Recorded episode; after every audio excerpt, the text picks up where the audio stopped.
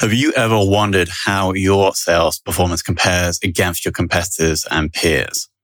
The B2B sales benchmark report provides the definitive guide to what success looks like in 2021. See how you compare in terms of win rate, sales cycle, average deal value, relationships, and engagement. You can see the results and get the full report at ebsta.com forward slash B2B dash sales dash benchmarks.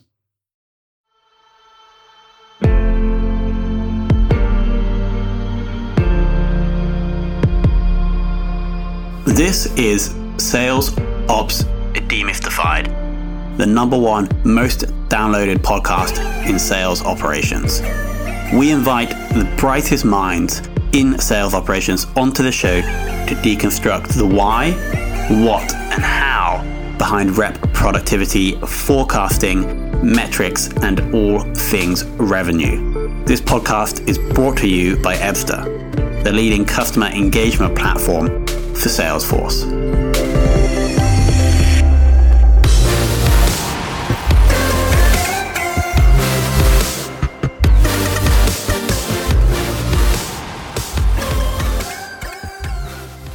Hello and welcome to another very special episode of the Sales Ops Demystified podcast. Today I have an interesting one for you. So we have Kevin Mulrain, who's currently VP of Mid-Market Sales at Global Web index. Now, uh, I mean, according to Kevin's LinkedIn profile, we don't have any direct sales operations experience. So I have spoken with Kevin before, and he obviously has, as part of his sales leadership and management roles, been exposed and been responsible for sales operations. And this may be a trend you see as we move forward with the podcast, is that we're going to also incorporate uh, sales leaders into these interviews. So, Kevin, welcome to the show. Awesome, man. No, this is great. Thank you for uh, thank you for having me on. So first, I want to understand your your exposure to sales ops, if that's okay, because um, as I said, according to LinkedIn, we have these uh, what all sales experience from individual contributor up to VP and leadership. Um, where have you been exposed to sales operations?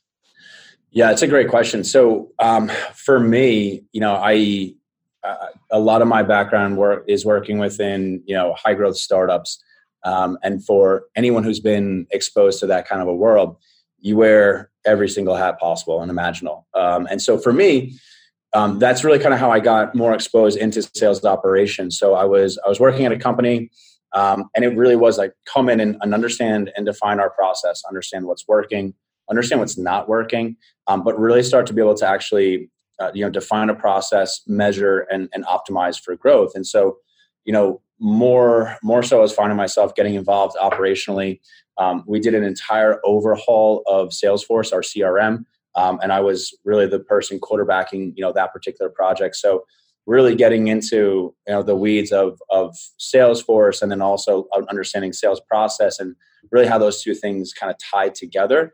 Um, you know, I was I was a sales manager at the time, but you know, I, no one else was really raising their hand to do it. So I was like, hey, why not? Let's make it happen. So um, yeah, I was kind of thrown into it, but I think very very much organically. It's um, it's the way I I think. It's the way I operate. So it it it kind of took off. Uh, like I said, pretty organically. And so, which when you did this Salesforce overhaul, when you were the manager, and then you got thrown into being responsible, which business was this? So this was when I was at uh, Madison Logic. Got it. Okay. And was that your first like real taste of kind of the operation stuff? Yeah. So you know, I think I think you know when it came to operations on a, on a wider scale. So as an individual contributor, I was always very process driven. I was always very much trying to understand my math of sales and, and really understand my conversions. So I think that's kind of where where it really started, or where that you know seed was planted. Um, but really doing it at a wider scale for an entire org, it, it really kicked off at Madison Logic. Got it. Awesome. And then if we fast forward to today, I, I assume Global Web Index has their own sales operations team, or am I assuming wrong? Um, we have a sales operations person. Uh, okay, cool. Sales ops person. Um, and roughly how many people are in the sales function? Um, so globally, I'd say uh, across account executives and sales development, it's probably about 40 or so um, individual contributing sales reps. Uh, and then on the account management side, there's probably another, you know, 15 to 20. Got it. 15, 20. And then we have the one ops person. And then in terms of the leadership, so you're VP of mid market. Are there other, is there another VP or two other VPs for different segments? Yeah. So we have VPs um, on the enterprise part of our business, um, and then also um, heads of sales for vertical specialization. So we sell to agencies, brand direct, uh, and also media companies. Got it. Awesome. And so this one salesperson, are, are they reporting into you or are they reporting into a different VP? Um, so uh, they used to. Currently, they they uh, report into our chief commercial officer. Cool. And the and the CCO is like all, all of the sales VPs reporting to the CCO. Yes. Yeah. Awesome. Okay, so salesperson, just writing notes of the, the VPs. Okay, cool. And then the current uh, tech stack at Global Web Index. Yeah, so um, we're using Salesforce as our CRM. Um, we're also using SalesLoft uh, as an enablement tool. Um, on top of that, we're using ZoomInfo, um, LinkedIn Sales Navigator. Um, it's it's pretty lean right now, um, but we still find that there's a tremendous opportunity to kind of even optimize with with what we've got. Got it. Yeah, that is pretty lean.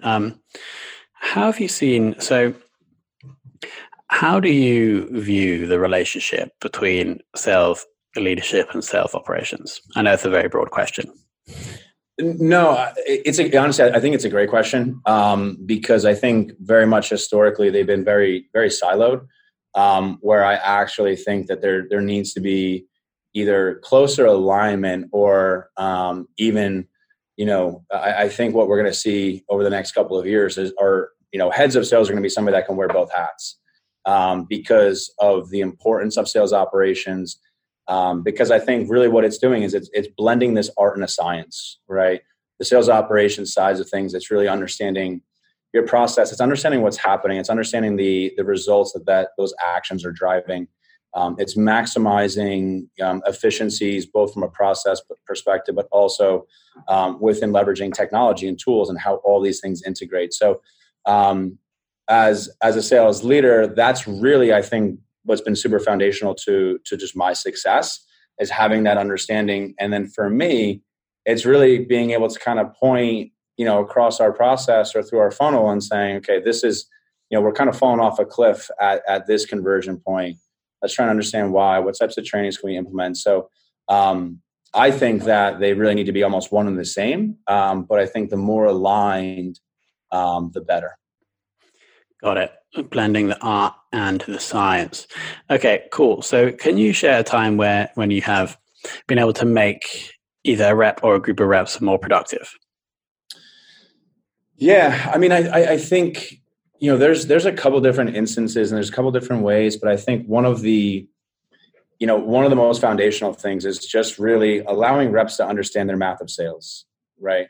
Um, a lot of the times I find their reps come in they don't really have a plan. Um, they're just kind of, I don't want to say they're going through the motions, but they're very reactive to their days. They're not um, really planning out their quarter, their month, their week, their days. And so, um, where I think I've, I've, been able to have a positive impact there is really being able to work on that planning with them um, and break down, you know, more consumable, more digestible types of approaches to their plan, making sure they've got a plan B. But more importantly, looking at that process and looking at the activity and seeing what type of results it's driving. So if we know that if we can increase, um, and it may be activity, right? But if we can increase a conversion point by two percent, what kind of an impact does that have on your, you know, yearly achievement to your quota? So really going over, uh, you know, kind of like a, a math of sales calculator and saying, you know, managing out and just looking at what's the pipeline we need to be driving on a monthly basis and how is that going to help us get to our numbers you know based on whatever the sales cycle may be um, so it, it's really getting into like just simplifying the the key benchmarks that need to be achieved in order to see a certain result so i think that has helped reps get better visibility and transparency in terms of what needs to happen on on a, a day-to-day level Got it. And I think this is similar to what other other people have said about give, making the sales rep like the CEO of their own business, uh, like yeah. having them understand and be responsible for their own numbers. Yeah. So, and, and that, that's like a big, that's definitely a big part of it. And one of the things that, you know, we've been um, really working on over the last few months and, and really seeing a positive impact this year specifically is, um, reps taking more accountability and more ownership on creating their plan on you know with the reps one-on-ones it's not to sit down and ask ask questions about their pipeline and their deal strategy and closing plans it's them bringing that to the table so they're preparing the one-on-ones right? They're preparing the agenda. They're owning their metrics. They're owning their conversions. And um, that as well we've seen not only um, an impact on on efficiencies but i think overall um, it's just giving much closer alignment between rep and management on what needs to happen to see a certain result. Got it. So when you say agenda, then the rep is responsible for bringing their own agenda to their like weekly sales meeting with you. Exactly. Yeah, they need to take ownership on compiling, you know, the accounts they want to be speaking about, the, the closing plans on those, pipeline information, everything. Got it. Um, have you ever had to try and make a rep do something that maybe he doesn't want to do because it's not within his skill set or directly related to him to getting commission? And if so, how did you how did you do that? Oof. Um, I mean, that's a really good question. Um, I mean, I, I think one of the most one of the most important things or the most important jobs of, of anyone in management or sales leadership is to ensure your reps are focused on things that drive to a commission right?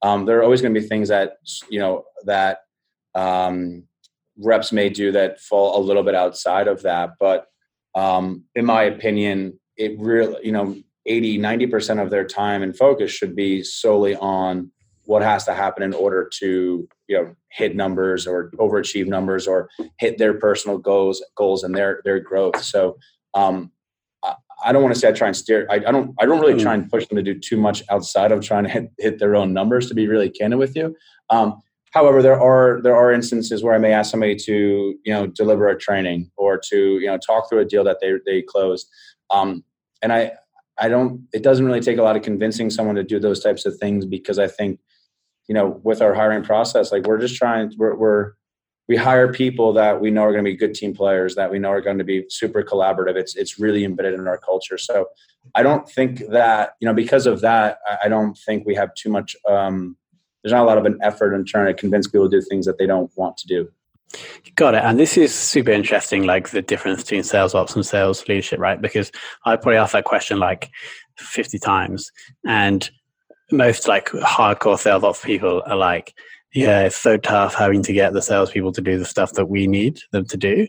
Um, uh, yep. if, so it's quite interesting that as a, a more leadership focused sales uh, manager slash leader um, is kind of relying on hiring to ensure you have team players, but then having them focus almost the majority of their time on on hitting their own quota. And I and I think to that point, right? It's a really interesting point because you, you look at you know you look at so many different organizations and every single company i've ever spoken with or worked for they're always like our salesforce instance is a mess right and everyone's is a mess and, and a lot of it is because of data quality and a lot of it is because you know reps aren't doing what they're supposed to be doing um, a we've sort of overcome that or we've minimized that based on again that that that one-to-one strategy where the reps are are taking accountability and ownership but more importantly explaining why right? Like why why is it important for them to have an updated uh, an accurate pipeline? Why is it important for them to understand every single step that they're doing within salesforce? Why is that important? I think one of the kind of unique vantage points or or you know i when i look at a sales process i look at it through the lens of a sales professional of a sales rep right? So I can understand like the day to day, the steps of what they're actually doing. Um, so when I design these things, I know not to make it too arduous and not to over engineer it where you're not going to get that adoption and you're not going to get the uh, data integrity that you need. On the flip side, though, because of the kind of operational mindset I have, I still know how to design it where we're still going to capture the things that we need to capture. So there, there is that super fine balance of over engineering it so you can capture every little detail and everything you need and then not making it you know too over engineered where people are going to look at it and be like i'm going to be spending my entire life in salesforce no way so it's absolutely a balance but i think the most important thing is teaching the reps and explaining them why it's important and how they can actually leverage salesforce or the data to their advantage to sell more Got it. Awesome. Moving on to the sales forecasting process, how's that currently working? Um, that's a really good question. It's a very topical question for our org. Um, you know, our our forecasting approach, um, you know, at least for for my team, you know, we we really do run through specific key questions and things that the reps do need to be able to answer in order for us to um, input something into our forecast. So, um, you know, right now, like we're we're very much diving into every single opportunity. We're looking at pipeline. We're looking at specific behaviors. We're also looking at the velocity of email replies and phone calls, right? Because that's a huge indicator for us in terms of the timeliness of something's going to close. You know, so we you know we kind of have a really good process and system of saying, all right, these are things that we need to be able to answer and identify before we can put something into the forecast. Um, and you know, to an extent, we've been a little conservative with it, but that's allowed us to be a lot more accurate on the forecasting aspect. Um, that you know, again, it's just it's leading to not just more accurate forecast, but also giving better direction to our, our sales reps as well. Awesome. So you're basically saying that in order for a rep to add something to the forecast, they have to have done X, Y, and Z. Yeah. So, um, you know, there's a lot of different sort of sales processes or methodologies you can look at. There's like MEDDIC, MEDDPICC, all that sort of stuff. But we've really sort of identified a series of questions that, you know, we need to make sure we have really firm answers to and different um, kind of verifiables from our prospects that um, we're going to question the, the sales reps with. And, um, you know, there's certain things that we're going to need to understand, like procurement process, for instance. That's something that's always starting throwing people off and it's something that we try to address earlier on in our, our sales process to help expedite that but um, yeah really just understanding you know what are the verifiables that customers have to kind of give us in order to put that into the forecast and we we also really just we try and focus on winning what's winnable right and and that kind of condenses um, or prioritizes our pipeline and really focusing on the winnable deals out there and trying to remove a lot of the noise Got it. Winning what is winnable. Um, okay, cool. And then if I said to you, if you could only measure one sales metric for the rest of your life, what would you choose? That is a crazy question. Um, one sales metric for the rest of my life. Um, I think it would be. this might be kind of uh, kind of a workaround to your, your question, but I, I, I, think pipeline velocity is something I'd measure. Now, it is sort of a combination of formula of different metrics, so it's not necessarily just one thing. Um, but I think really what it would be for me is just looking at um, you know really the speed at which we get something into the pipeline and how effectively we can move it to close. That to me is a um, uh, you know a, a scalable um, metric when it comes to indicating quality of pipeline and the ability to close. Um, so that's one. And I think if I had to give you a second one, because that's like I said, it's kind of a combination of different metrics. Um, customer acquisition cost to me is is probably one of the the core metrics to to you know from a business perspective to really validate the efficiency of your team. It's a great indicator um, of when to scale, when to hire, um, so to me, if you're looking at real like more of like the health of your business, um, that would probably be the the key metric for me. When you're measuring customer acquisition cost with sales teams, do you like look at how much time a rep has spent on a deal and then factor in their salary? Like, how does that process work? Yeah, I mean, yeah. So we're pretty much looking at um, not so much their the time spent on deals, um, but looking at you know their their salary, their overhead, um, commission costs, of course. Uh, we look at our marketing costs. So you know, any any and again, there's uh, management costs obviously built into that, um, sales development costs built into that. So um, as, as best we can, just to get a holistic picture of you know when we close a deal, essentially, how much money do we make off every single deal? And it's a great indicator for us is just to see how well our, our reps are ramping. So, from a timing perspective, we we try and shoot to get our our sales reps within a certain you know CAC within a certain time frame. Got it. So it's a metric you use to, to like all the deals came through. Here's all we spent on getting the deals, and then you can work out per deal how much we spent. Um, cool, awesome. And then final question: Who has taught you the most about sales ops slash sales leadership?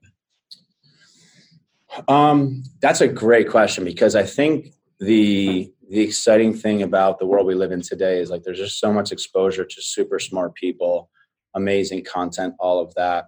Um, like I said, kind of like my sales ops background, it's been a lot of just like diving in and figuring things out, um, which has worked out kind of well for me in a way.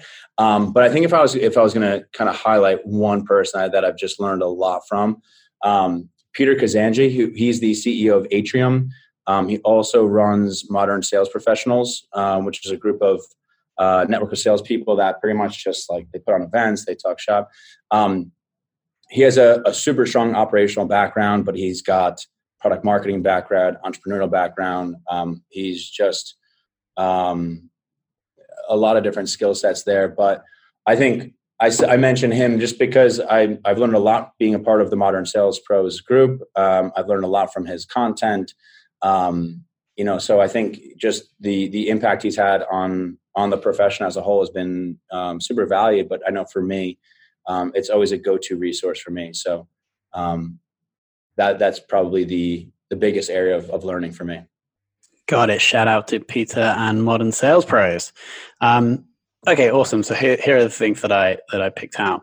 Um, I I think you, you might be forecasting a big trend here in that well, we used to have like sales leadership, sales ops, but actually to be an effective ops person or leader person, you need characteristics from both areas, like the art and the science, as you said. So I thought that was quite interesting.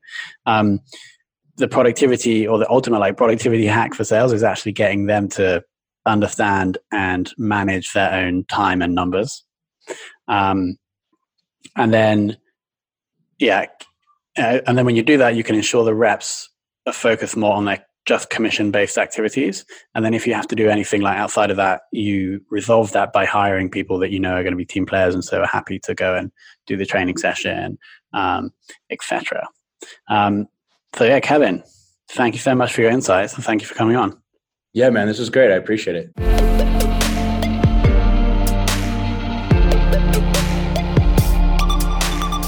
Thank you for listening to this episode of the Sales Ops Demystified podcast. If you are listening on a podcast listening application, then please subscribe, rate, and review.